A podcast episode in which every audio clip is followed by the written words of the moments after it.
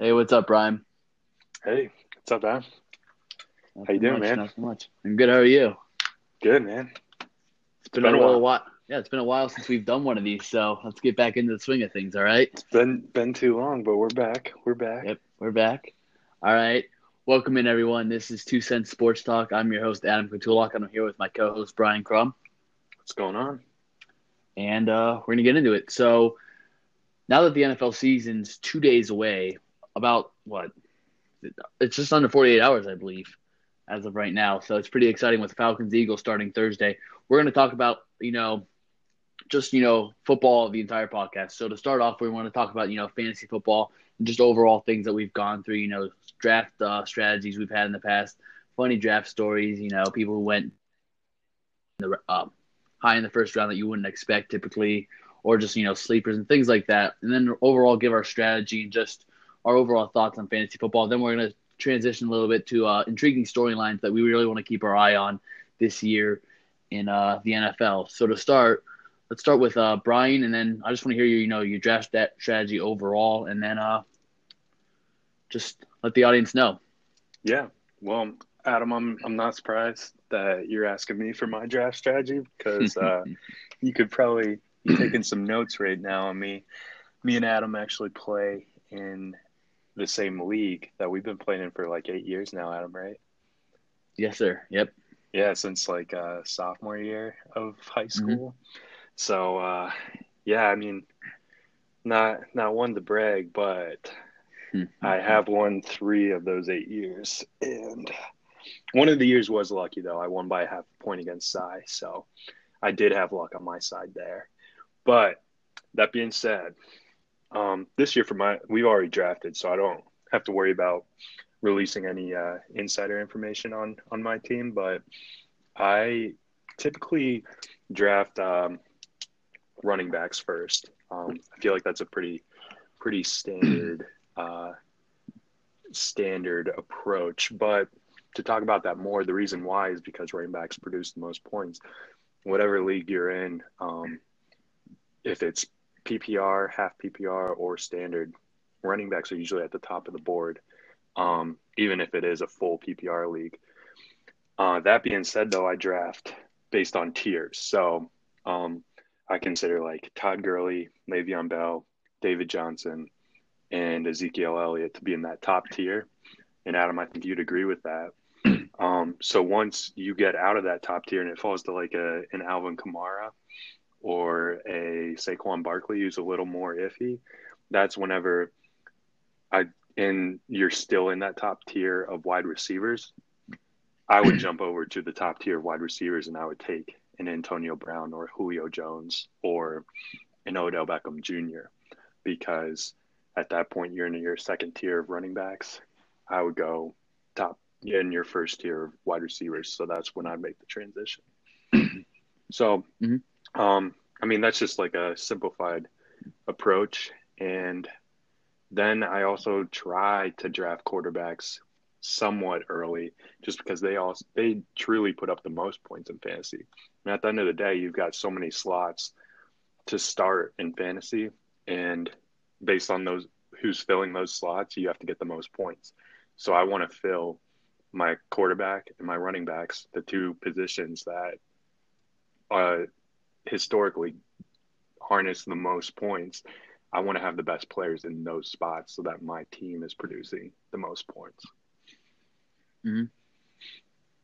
Yeah, yeah. I uh, I agree with like almost everything you've said there. You know, you, what's big is getting the big four running backs. You know, or whoever that is. You know, back in the day, it was Chris Johnson, uh, Adrian Peterson, and Arian Foster. You know, Mhm. and those are the running backs you were trying to get. Now it's you know, like Brian said, Gurley, Bell, Johnson, David Johnson, and uh, Ezekiel Elliott, and you want to get one of those guys. You know, for sure if you or if you're able to. And then I mean, Antonio Brown is another guy, especially in a PPR league. That I mean, if you are a Steelers fan or you enjoy Antonio Brown and his charisma, I wouldn't fault you know if it's like a point PPR to take him potentially even higher, maybe even higher than like a Zeke, just because Zeke doesn't get as many passes as the others running backs do as well. But I mean, it's just another guy to consider. You know, you know, you want to pick off of who you enjoy to like root for as well, because over the years we've had multiple players that we've picked and repicked just because you know it's just fun to root with them root for them overall and stuff. So that's something that I would um also look into. But right now, I think that uh you can't go wrong with any of the four running backs, you know, in whatever league you're in, and that's typically you know running backs drop off the fastest as well. You know, there's not receivers are tip uh, are pretty deep. You know, you have like a Doug Baldwin, uh, T.Y. Hilton, Larry Fitzgerald. You can get those in the third, fourth round of some leagues, and it's like okay, well, I mean, I'll be happy with that. Larry's going to get you. At least he's been getting over 100 uh, receptions a year for multiple years in a row. T.Y. Hilton has Luck back, and Doug Baldwin's been a touchdown machine for Russell Wilson. So you can get those players later on. But I mean, when you look at the running backs that are out there, you know, in that area, maybe McCoy falls to the third round. I don't know in most drafts, but I mean, that's like, that's about it. I mean, McCoy's the last, like, you know, decent running back I see going in some of these drafts, maybe like a McCaffrey and stuff. But I mean, he's a little uh, undersized. I mean, that, you don't want that as your number one running back. So that's something that, um, if you can avoid it. Yeah. So that's something to keep an eye out on. Yeah. I but I think, you know, oh, go ahead. Sorry, I, I just want to jump in right there because I completely agree. Like, it's just like uh, it's just like the the market. You know, these are like these players have mm-hmm. stock, and running backs, like you were saying, after really like a LeSean McCoy that you're talking about, maybe he's like considered a tenth or twelfth best back. It drops mm-hmm. off significantly because this league only has, you know, probably a third of the league actually has bell cow backs, and then after that, mm-hmm. it's committee. Um, for the backfield where they're splitting their time. There's not a full starting running back. So mm-hmm. that being said, um, there's only 12 backs really that you can draft and know that they're going to be the guy for that team. Whereas wide receivers, like you're saying, you can go down the list all the way down to like 30, 35 for those receivers and still get a quality guy like an Emmanuel Sanders, who's like a second wide receiver for the Broncos, who's on the field close to uh, just the same amount as uh, their number one in Demaryius uh, Tom or Thomas. Yeah. yeah. So, so that being said, there's there's a higher value on the running back position because there's less um, there's less abundance there, you know. So you've got to mm-hmm. lock in those positions as quick as possible, and that's why um, at wide receiver, I unless you're getting an Odell, a Julio Jones, or a DeAndre Hopkins, then I'm not going to be mm-hmm. wasting a high draft pick on them because I know I can still get a quality wide receiver in the sixth or seventh round, and I can't get a quality back then. And that yeah. and that's what's different about this year as well. Quarterback is um, that the quarterback position appears to be pretty deep this year, where there's probably like, I mean, you're looking at like Matt Ryan at like the 15th quarterback in some projected leagues. So he was MVP like two years exactly. ago. Exactly. So. so so quarterbacks are kind of deep this year too, where um, unless you're getting like an Aaron Rodgers or Tom Brady or or uh, Deshaun Watson, then you you might be more inclined to just hold off. Mm-hmm. Yeah, and uh, something else I want to talk about strategy is you know if you're not able to get one of those top four running backs like we were talking about, I would almost you know then strategize to go after the best at each position. Mm-hmm. You know, try to end up with an Antonio Brown, Julio Jones, Odell, DeAndre Hopkins. You know, one of those guys if you're able, which is which would be huge for your team. And then you know if you're not satisfied with the running back, I wouldn't even reach on that. You know, typically I would just maybe even consider Gronk then and then like a round or two later go like Rodgers or Brady or someone that you feel, you know what I mean? Try to be at the best at every other position, you know, and then like look for some sleeper running backs in the later draft, you know, some of the rookie guys who might come on later, something along those lines, you know, you don't want to like overreach and, you know, okay, I have to take, you know, someone I'm not comfortable taking in the second round because I just need to fill a spot or in the third round. Like I would just keep going best player because there's so many valuable players early on that you just want to be able to hold on to. And if you can win at multiple positions like quarterback, receiver, and tight end, and even defense potentially, you know, and you have weak running backs, I mean, you still have advantages at other positions that will put up points. Exactly. So it's just something to can think about, you know. That's that's a great point, on because if you if you are in one of those situations where you're looking to take a weak running back at with the second round or something, the reason that you're in that situation is because a lot of the good running backs are off the board. So obviously that means someone has them. So you got to cross reference these teams and know, okay, they have that spot filled. So what spots don't they have filled and what spots are they going to need to be drafting so that I can beat them to that and have that advantage there because odds are if they already had that running back spot filled, um, then you know they're not going to be in dire need of another running back like you are. So you got to jump ahead of them and get and lock in at a at another position like you're saying, Adam.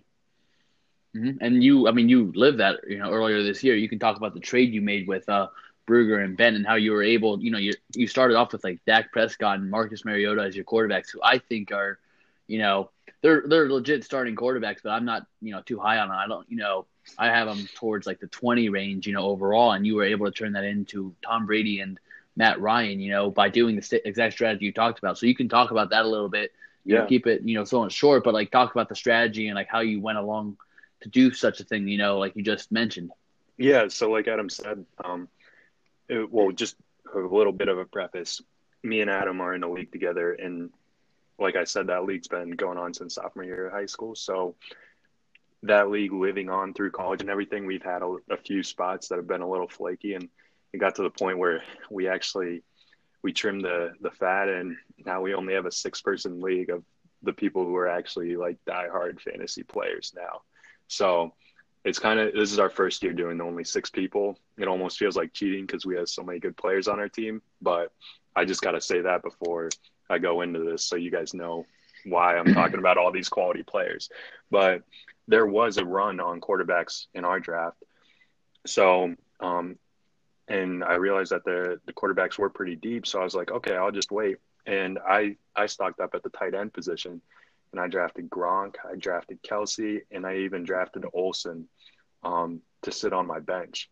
So that being said, um, the rest of the league had their we have two quarterbacks and that start and the rest of the league had their two quarterbacks and some people even start drafting their their backup quarterback. I think they were just trying to screw me over, but I don't know. So I used my tight ends as trade bait in a trade with uh with Nolt um, because no, um, he had Njoku starting at tight end, which is fun. He's a Browns fan, but he needed a better tight end. So I, I used uh, Olsen as like a side piece. Um, traded Olsen. I traded Leonard Fournette. I traded Mike Evans, and I traded Dak Prescott. So all four of those, I converted into Todd Gurley and Matt Ryan. And then I, at the same time, I made another deal with Brugger because my first pick was actually auto picked, and I have a I have a diehard rule of drafting the Steelers, and it drafted Le'Veon Bell, so I had to find a deal to ship him out off my team real quick, and Bruger was all on that because he's a top running back, so I shipped him out for Tom Brady and Melvin Gordon. So at the end of the day, I replaced my quarterbacks, like you said, Dak Prescott and Marcus Mariota with Tom Brady and Matt Ryan, previous two MVPs. And then I lost Le'Veon Bell and uh, Le'Veon Bell and Leonard Fournette, but really that was almost like a wash because it turned into Todd Gurley and and Melvin Gordon, which I had a connection to last year because they were on my team anyways. And I lost uh, Mike Evans, which wasn't a big loss for me because I wanted to start Josh Gordon anyways because I'm a Browns fan, and I lost Greg Olsen who's sitting on my bench. So yeah, I mean, just use those those positions that I I had high value in to to leverage trades for positions I was lacking in. Mm-hmm. Okay, well, since we just you know went over that, and I mean that just covered what we were talking about. What's your strategy? I guess you know. I guess a little bit more on you know typical trades that you try to make or trades that you know you've really won in the past and how how did you end up i guess winning them and like what was you know behind the scenes and like what makes sense whenever you're trying to make a deal what do you look for i guess you know for these people now because now most people have already drafted so mm-hmm. it, they're in the season to make trades so let's hear a little bit of your insight on that well honestly the draft is probably second favorite for me because a lot of the times you'll get guys you don't want. But my favorite part about fantasy is making the trades and doing the waiver wire mm-hmm. pickups. But for the trades, you gotta you gotta be fast and active, I think, and you got to make trades at the beginning of the season because at that point, you know, it's all based on player stock, based on last year and what their what their coaches are um, using them at in their in their system. So um, no one really knows how a player is going to play out. So I just look at other teams, see where they're lacking in a certain position, and I try to offer them an upgrade at that position. And then I try to use that upgrade at that position to upgrade one of my positions, obviously. And I try to do that so that I get end up with the best player in the trade, though. Yeah, yeah, that's exactly. I mean, that's pretty much how it works overall. I'm. Was that too? What, yeah, yeah. down. No, no, no. It, it, that's how it no, I mean, works. Well, I'm yeah, just saying, like, just a like, lot of people, you know, the obvious trade is a two for one. But um, mm-hmm. if you've been playing fantasy for a while, you understand that two for one usually means that you're getting ripped off. Like, not ripped off, but you're losing the best talent. So I try to look for two for ones that can offer an upgrade at two posi- two starting positions for them, mm-hmm. and they're by giving them two valuable assets, but only getting upgrading one starting position for myself because I feel like uh, that second asset that I'm offering them is a is really a bench player for me, but mm-hmm. that bench player could be a starting player on another team, just based on how stacked I am in a certain position. So I try to stack up yeah. one position so that I can make those deals. Yeah. Yeah. Well, yeah, my my thought process is very pretty similar to that, but I always, you know, whether it's in the draft or whether it's in free agency or it's um it's through uh, through trades, I always like going after the big names. Mm-hmm. You know, I think we've mm-hmm. talked about this before just because I'm always into the big name kind of guys. And I, I've always said because big names are big names because they, you know, for a reason. You know, there's right. a reason for, you know, someone to be a huge name like, you know, it's not like Odell just had one amazing catch and now he's a big name. Oh, he's had multiple catches in a row like that, and then he also, you know, that just put him on the map. You know, that was like, mm-hmm. okay, this guy's legit. But you know, he also kept repeating that, and now he's like a, you know, in my opinion, he's. I mean, he's a top three receiver. I think he's oh, at yeah. two right now, but we'll see. You know, I'm I'm very high on him. So like just stuff like that, though. You know, being consistent and having a big name like Antonio Brown's been amazing. I mean, he's the best in the game. I think hands down receiver wise, his route running, his catching in traffic and stuff. But like if you can get a guy to a trade like that, it's worth you know your second round pick, whether that be you know like a Mike Evans and then someone else for AB, just because he's going to improve you and he can win you a week. Mm-hmm. You know, if he gets two touchdowns and like ten catches in a PPR league, he could almost carry your team. You know, if you can part, pair him with another player, yeah. such as like one of the big four running backs we talked about, it's okay to have you know a little bit worse depth because I don't feel like depth matters as much in mm-hmm. fantasy as it does, you know, in, in real football or anything like that. Just because if you can have a guy, you know, I mean, Bruger this year, he traded for uh, Bell from you, right? Mm-hmm. But he has Zeke on his team as well. I mean, those two guys, if they both get like 25 points or, you know, if they both get are able to get him, you know, 40%, 30% of what his total points are this year, you know, 40%, I would say, that's huge. You know, those guys can really carry you to a championship because no one's going to have better running backs than,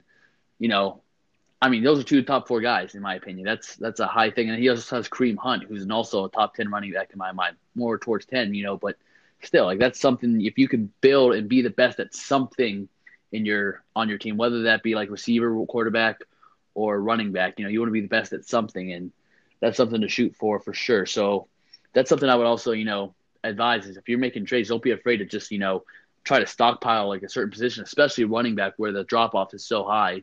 You're able to pull that off and you lose a receiver or a few other positions, that's okay. Like I don't even know who my tight end is. It might be Kyle Rudolph or someone. Uh, You've got Jimmy Graham. Adam. League. I know your team better Jimmy than Graham, you. Okay. you might, you might, you might. Well, I feel pretty comfortable with my team though, so that's why I'm not too worried about it right now. But Jimmy Graham is uh yeah, he's a serviceable tight end. You know, Aaron Rodgers lost Jordy Nelson his go-to target, so I went with Jimmy Graham, who has high upside, and that's something else to look for. Is high upside. That's mm why I drafted like Kareem Hunt last yep. year with my last pick. You just look for guys with high upside with potential. Like once Spencer Ware went down, that was before I, I drafted Hunt before Ware went down. But once he did, it was like, okay, this guy's legit. After you saw him opening night against the Patriots, just things like that were high upside because especially later in the draft. I don't know if you if you guys haven't drafted yet later in the draft, you just want to take the high upside, Absolutely. big time players, you know, and you try to find the diamond in the rough. If you're able to to do so, that could really carry your team throughout the season. Being able to draft someone that late in the uh, that late, but you don't want to get guys that are like you know Kelvin Benjamin, who's already known. You know, he, you know what you're going to get out of Kelvin Benjamin. He's a safer pick, but he doesn't have that ceiling as maybe someone like a Calvin Ridley or someone. You know, especially if like Julio Jones, Jones go down goes down. Calvin really could really show out, you know. So it's just stuff like that. You want to look at, you know, the ceiling versus just getting a consistent guy who's going to be on your bench, you know. Yeah, yeah, and I, well, that's also the thing, Adam. You you brought that up how later in the draft that's when you you shoot your shot, and those guys are, you know, more often not than not going to be your bench guys. And I know by the end of the year, all my bench guys are pretty much not guys that I drafted. So because I'm playing the waiver wire. So you should be willing to make those or I am willing to make those risks with my with my later picks on on high risk, high reward guys like you're talking about, whether that be because they're young or they're big name players coming off of injury or what whatever, you know. So like, mm-hmm. you know, I I'm I made a risk on drafting um Dez Bryant real late but I wouldn't consider it a big risk because I I'm a Browns fan. It was during the Browns talk, and we could have potentially signed him. And you know, uh, I ended up dropping him for for a running back. So mm-hmm. that in a in a deeper league, I would have held on to him though. Like right now, people would just keep dropping him, but he's going to get picked up later in the season, and he's still going to be Dez Bryant. So, you know, that's like those are the players that I wouldn't shy away from having on your bench. So no, no, and also like a Mark Ingram or someone like that who might be suspended mm. as well. Mm. You know, I got him later. I think I got him later in the draft, and like he was a top ten running back with he was sixth in our league with Kamara being able to be third. So you have two top six players, you know, on the same team. Let's say he regresses a little bit and Kamara gets a few more touches. Maybe he's tenth, maybe he's like twelfth. But I mean, he's also for where for the other running backs that were there, he's definitely high value other than missing the first four games. But if you have those spots filled or you're ready to take that risk and you don't have a running back potentially, if you can suck it up for four weeks and have your team and hope your team, you know, can pull off a two and two or three and one or one and three even, you know, adding in a Mark Ingram just adds trade bait and it also adds, you know, it adds uh explosiveness and higher upside than you would with you know someone else potentially. And I mean Julian Edelman. There's always someone suspended for the 1st mm-hmm. four games of the season. You know that seemed to be. Uh, yeah. That seems to fall a little bit. Like Le'Veon Bell a few years ago fell to like the second round in some drafts, which is just almost absurd, just because you know he's a top four running back. But yeah. I mean, he fell in, you know, for I think he was suspended for three games. You just want to look for those players and sleepers as well. That's just because the upside's so much higher than the other players around them, other than missing the first four games. They'll be there for the playoffs and they'll be there for the majority of the season. That's what really matters. Exactly. They'll be there when it counts. And it's like you said, Adam, you got to use those high high profile players for trade bait, regardless of why they fell in the in the draft. If you're depending on your league, some people might you know just not have knowledge of some of the the deeper um, draft picks so having a guy with a high profile that the average football fan knows, when you throw him into a into a trade talk, it's good because the other person is going to know right away who, that he he knows that name. He recognizes it. It's a big name for a reason. And mm-hmm. instead of throwing in a player that you know could be producing maybe better than that guy, but this person doesn't know anything about him and they have to research their name and stuff, you know? So Mm-hmm. Um, so that's not going to be enticing in a trade. Yeah, like let's put it this way: if you still had uh, Dez Bryant on your team right now and Kelvin Benjamin, and then Dez Bryant signs with the Patriots, I'm going to go with Dez Bryant over Benjamin because I know what Benjamin's going to give me, especially with the Bills. But I don't know what Brady and Dez are going to give me, you know, or someone with an elite quarterback and Dez. Like he has that skill set. I mean, he's a lot. He can be a locker room cancer potentially and stuff, but he still has the athleticism and that potential where he could be a number one receiver in oh, the yeah. league and, you know, maybe a number two, number three uh, receiver in fantasy. So that's just something else to think about that you were talking about with Dez. Oh, absolutely. Um, that being said, um, I just got, I just got word. I'm, I'm doing a fantasy draft in, uh, in 23 minutes at nine. And I just found yeah. out that I'm doing a, a co, uh, owned team with my roommate. Mm-hmm. And we have the first pick. So good news here. Good news okay. here. Yep. Yeah. So it sounds like a Todd Gurley then, right? Oh, absolutely. yeah. Okay. Yeah, I, I wouldn't I wouldn't argue that. that. That sounds like a pretty pretty safe pick. Yeah. So so Adam, that I mean, I'd be considering Todd Gurley and uh and Le'Veon Bell top two backs, but like I said earlier, I have a personal rule. I cannot draft a Steelers player mm-hmm. unless it's on auto draft. So that that was not on me, but I traded them real quick. So I just yeah. have that personal rule of never drafting a Steelers player because I can't cheer for them. I just can't, I can't cheer for a Steelers player, whether that be in fantasy football or not. You know, so that's mm-hmm. my big personal rule. Do you have any any personal rules? Because I I don't really know. You're you're a fan of the players, so well, I'm kind of interested. I don't have a, a really personal rule other no? than you know draft the best player available. You know like that's okay. you know that's that's that's really where I am. You know whether it's running back, receiver, quarterback. You know I try to get the best player available, and that's nothing nothing you know too tied to anything. Honestly, I mean it's just okay. Okay. Best player available, and then um something I would say that a rule I try to live by in fantasy throughout, whether it's baseball, football. I mean I don't really play basketball, but even if, if I did, um you need the first trade to be a win for your team because that can really set you back and just like you'll it's almost like investments you know if you like you know lose half your investment to start yeah. then you'll have to get like you have to double what you were doing before to get to where you are but if you you know you're just digging yourself like, out you, of a hole yeah rather than gaining 50% of you know and you almost you have to like times two it, mm-hmm. to get to where you wanted to be you know 50% increase so like it's just like stuff like that it's hard to get in a hole. Like last year, I traded I think Carson Wentz and a multitude of other players to get Cam Newton because I thought that he would be a bigger upgrade. And Carson Wentz ended up showing out until he was injured. So you know that was a potential trade that could have been a disaster for me until Newton came on late. But still, like your first trade, if you if you blow that, then it, it could really affect you as well. So you want you want to feel comfortable with your first trade. Now injuries happen, and if that happens, that's okay. I don't. Like I also have the motto: good and aggressive beats great and passing. You know, I'm okay with being aggressive and figuring it out. And if an injury happens, that's out of your control. But like, you know, potentially losing a trade or taking a risk and someone and just because you're hoping, I don't know. You just want to be, you want to feel good about your first trade, I guess, is what I wanted to say. Yeah, I agree. I agree, yeah. man. Always make good yeah. trades. mm-hmm. Well, always, always. Oh, what's most what, important trades are the first one. Yeah. What what's what's the most absurd fantasy pick you've ever seen? Just yeah, uh, we're probably thinking about the same one, but I would say uh, Trumaine Wilson. Uh, that's the one I had um, in mind. Yeah, senior junior year of high school for us. Tremaine Wilson drafted, I think, Tim Tebow fourth overall when he was with the Jets as a backup. So yeah, that was. See, I I drafted. That was very. I think the entire draft room was like, "What?" Well, the entire draft room celebrated because we all won. like we we got yeah. a better pick because of that.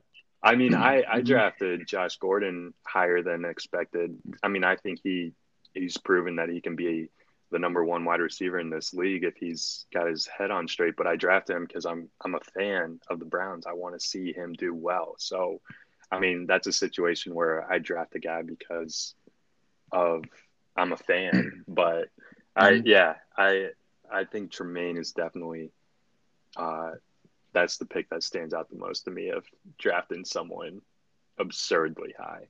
I, I don't think T. I think Tebow was owned in like maybe four percent of the league at that time, and he was it drafted was... in the first round for us. yeah, yeah, that, that yeah. uh, I can't really think of any other ones that like really stuck out. The only other one that like I think of is uh, when Kelvin Benjamin was a rookie. I remember Ch- Chandler drafted him, and he had high value but he just got he got injured like I think it was like the next day or the next week, and yeah, and then that was just like that that was the downfall of Chandler's team where he just had the injury bug and everyone went on IR for him. So it wasn't a bad pick, but it was just a memorable draft pick for me. Yeah, yeah, yeah. Okay, let's uh, let's. I think you said you had the draft at nine o'clock, correct? Yeah, yeah, yeah. So let's transition a little bit towards the NFL and get that uh, in a little bit. Just intriguing storylines that we're going to go by. And uh, I think we can start off with the Khalil Mack trade, and that was the most recent overall, and then we can just move to something else from there, you know. But what were your initial thoughts, and what are your thoughts now of Khalil Mack being traded for two first round picks and a third round pick from the Bears for, I think, a second round pick, and uh, Khalil Mack from the Raiders? Initial thoughts I was disappointed because mm-hmm. me and you had talked off air, and I I told you how you know the Raiders are one of the teams that I'm most excited to see how their season plays out with Jon Gruden at head coach and seeing what he can do with this offense if he can revive uh, Derek Carr, who's a solid quarterback in this league, but had a down season. Amari Cooper is a phenomenal talent at wide receiver, but he had a down season last year. And then they have Marshawn Lynch, who's like 32, but I think he's still got something in the tank. And I, I'm a big beast mode fan, so I was excited to see what they could do. And then by them making this move, it's like, you know, I, I liked Khalil Mack a lot, and now they were already a bad defense, and they just got worse. So it might be a, a good move down the line. Who knows? We can't tell until those draft picks are made, but it's mm-hmm. definitely a future building pick. I mean, there's no denying that. That's an obvious one. So I was disappointed because I wanted to see uh, the Raiders compete at their full potential this year. Mm-hmm. Yeah, I've uh, I've moved back and forth on this trade overall, but I uh, I switched recently about what I think about it. I uh, now I'm starting to think the Raiders made a mistake. You know, I was sort of in the middle of it, leaning towards you know the Bears because I like the aggressiveness and like getting the best player. Yeah. But now I think that the Bears uh, completely stole this trade.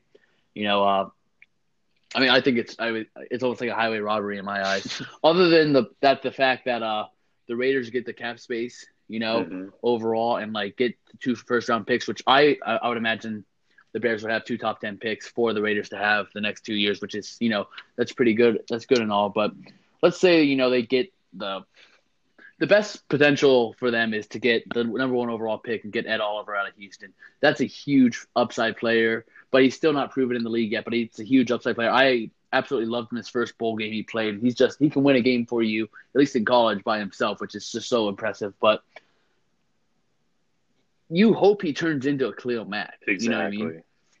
Like we we've seen the Browns trade back or get multiple first round picks and turn them into nothing. That's just that's high potential for the Raiders to do that. You know, and if you look back in the years with what the Raiders have drafted, it's been like JaMarcus Russell one overall. There's just been multiple players that were just like okay, you know what I mean? Khalil Mack was the only one of them in the first round that was like, wow, this is really good because Derek Carr went in the second round of the same draft with Khalil Mack.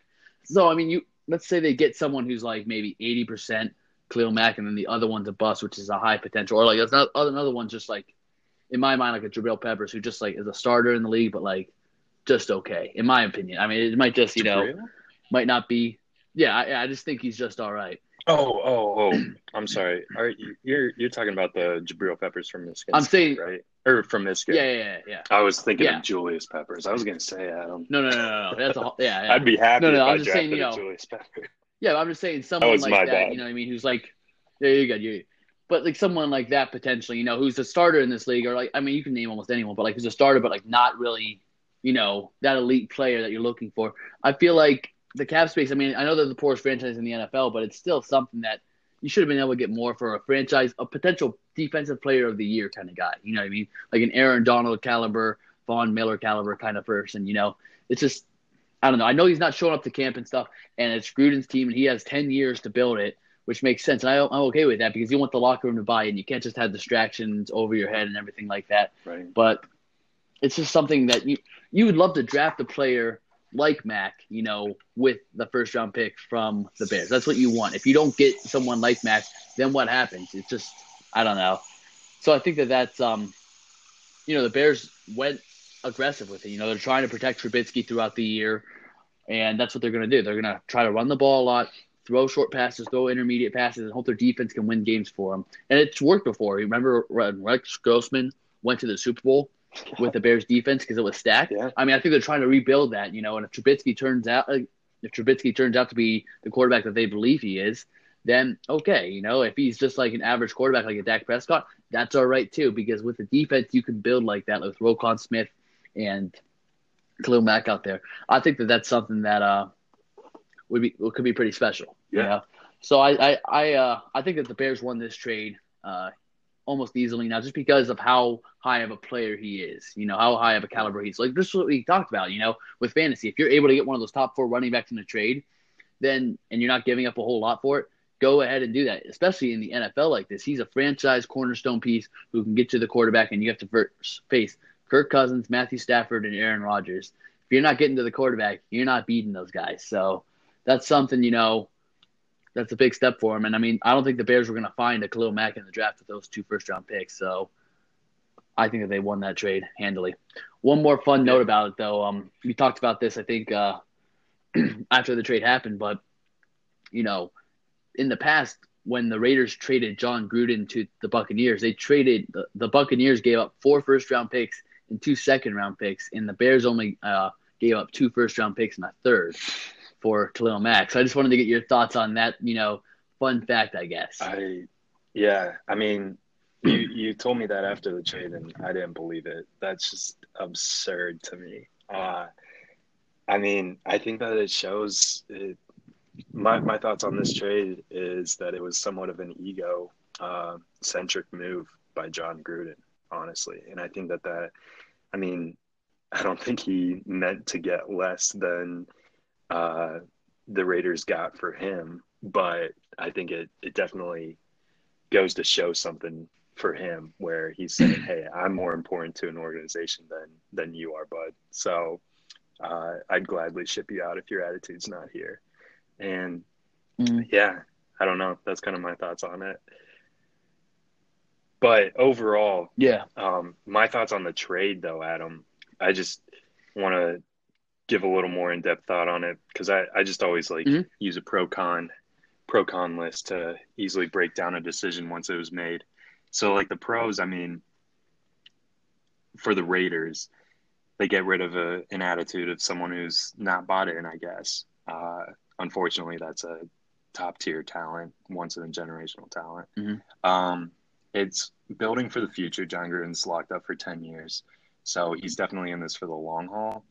Um, and now, like you said, they're not financially locked in because if they had, if they paid Khalil Mack the money that uh, he got from the Bears, then moving forward with Derek Carr locked in, they between Derek Carr and Khalil Mack, that makes up one third of their salary. So it's kind of hard to build a franchise that's not already a competitive franchise or established franchise like the like the Patriots, um, being able to lock up one third of your salary cap around two players that haven't already brought you to the promised land. Um, and then their defense was already like their defense was in the bottom, the bottom five of the league. Like mm-hmm yeah. with Khalil Mack on their roster. So their defense was terrible, and they're paying this guy, you know, 150 million dollars in a in a contract to still have a terrible defense. I mean, it's not his fault. The defense is terrible. It's kind of mm-hmm. it's kind of hard to to you know really think about if you're if you're the one paying that check. So you've got to. I mean, remember that this is also a business. It's it's not you can't always tie the emotion to it. But that being said, the con is that they were already the worst, like in the bottom five of the barrel with Khalil Mack, and now they definitely got worse. So that's a huge con. And then they lost a potential, like this is a generational talent, like you were saying. They hope that everyone else that they draft is three quarters or half of Khalil Mack, you know? And now yeah. they have to wait for those guys to develop. And Derek Carr, Amari Cooper, they're not getting any younger. I mean, they're not old players, but they're in their like what fourth, fifth year now. So mm-hmm. I thought that they were entering that window to to win. And now they just set their timetable way back. I mean, they they have Jordy Nelson that they just acquired this offseason. They I thought that that was like a move for uh, a competitive move for a you know for a franchise to lock up a Jordan hmm. Nelson. They have Marshawn Lynch who's 32. So I feel like they're it's just confusing because I thought that their window yeah. was now, and now yeah. they're they're setting back the clock. So those are the major cons, and yeah, I mean I think they lost the trade well, because they instantly. You can't say that the they won the trade because they instantly at this moment because they instantly downgraded their their team's talent. You know, so mm-hmm. yeah. And one thing I want to say before we transition is that expectations really matter, you know, in life and just overall with sports and everything. You know, Jon Gruden comes in and he gets paid $100 million over 10 years. Guess what? You're expected to win. You know, you're expected to win each of those 10 years. You're getting paid $10 million and it's all guaranteed or whatever. Like, that's, I believe, I, it, may, it might not be, but like, mm-hmm. if it, even if it's like 60% guaranteed, that's six seasons, $10 million a year. You're expected to win, you know? Let's put like the Jets on, you know, on blast, but like, you know, and use them as an example. They have Sam Darnold. They're going to start a Monday foot for Monday Night Football and stuff, but they're going to grow. They're not expected to win right now. So if they, you know, if they if they made a trade where they traded like you know potentially a Khalil Mack and they got those two first round picks, guess what they would probably do with them? They would draft like you know they would draft an offensive line or offensive weapons to help Darnold get set or whoever young quarterback would be. You know that's that would make kind of sense because Khalil Mack's like 26, 27 years old or whatever. He's not in the time frame of, of like a Darnold who's 21 and by you know, three years, four years from now, you're hoping Darnold's like 24, 25, and he's playing up at a higher level, and that's when you're going to be expected yeah. to win. You know, and that's a that's a good so, point, they, Adam, because that that goes back to what I was saying about it's a business where you're paying a mm-hmm. lump sum of money to a player to still have a bad defense. So it goes both ways. Where what you're saying, you're paying a coach ten million dollars to have a rebuilding year. I mean, yes, he does have mm-hmm. to implement his system, and it takes time to grow that, but I mean, mm-hmm. showing that and going back to what you said about paying uh, the the asking price of four first round picks for a coach versus two first round mm-hmm. picks for a player, like at this point, who who's more valuable to the organization, you know? So yeah, it, like when you're paying them that much money and you're putting that much value on them, you're they're expected to do something with that. So exactly. What what would you do you think that there's a coach do you think Jon Gruden was worth four first round draft picks? I'll start with that. Just simple yes or no. I uh I looked it up and it, it, it was four it was two first round and two second round picks. That was my bad okay. on that. Okay. But still uh, more than Khalil Mack. Coach, no, no, no, not not a coach. John. Uh, that's still more than Khalil Mack. John that, Gruden. Though. That's still more than Khalil Mack. Yes. Do you think John um, Gruden's worth that? I, if we use hindsight in that trade and they won the Super Bowl, then I would say yes. But I mean, typically, you know, longevity as well. It ended up turning very poorly right after you know his first year there. So at I, the moment of the trade, because we're assessing this this Khalil Mack trade right after it happened. Right at yeah, right after at the moment. Yeah, yeah, right, right. Right after that Jon Gruden trade, would you just yes or no? I don't think so. Would you? I, I don't think so. Would you make that trade for any coach in the league at this moment?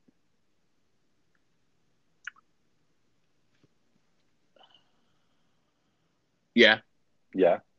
There, there's coaches that would make a trade for that. Um, I mean, I would I would start with Sean McVay because he's a young coach.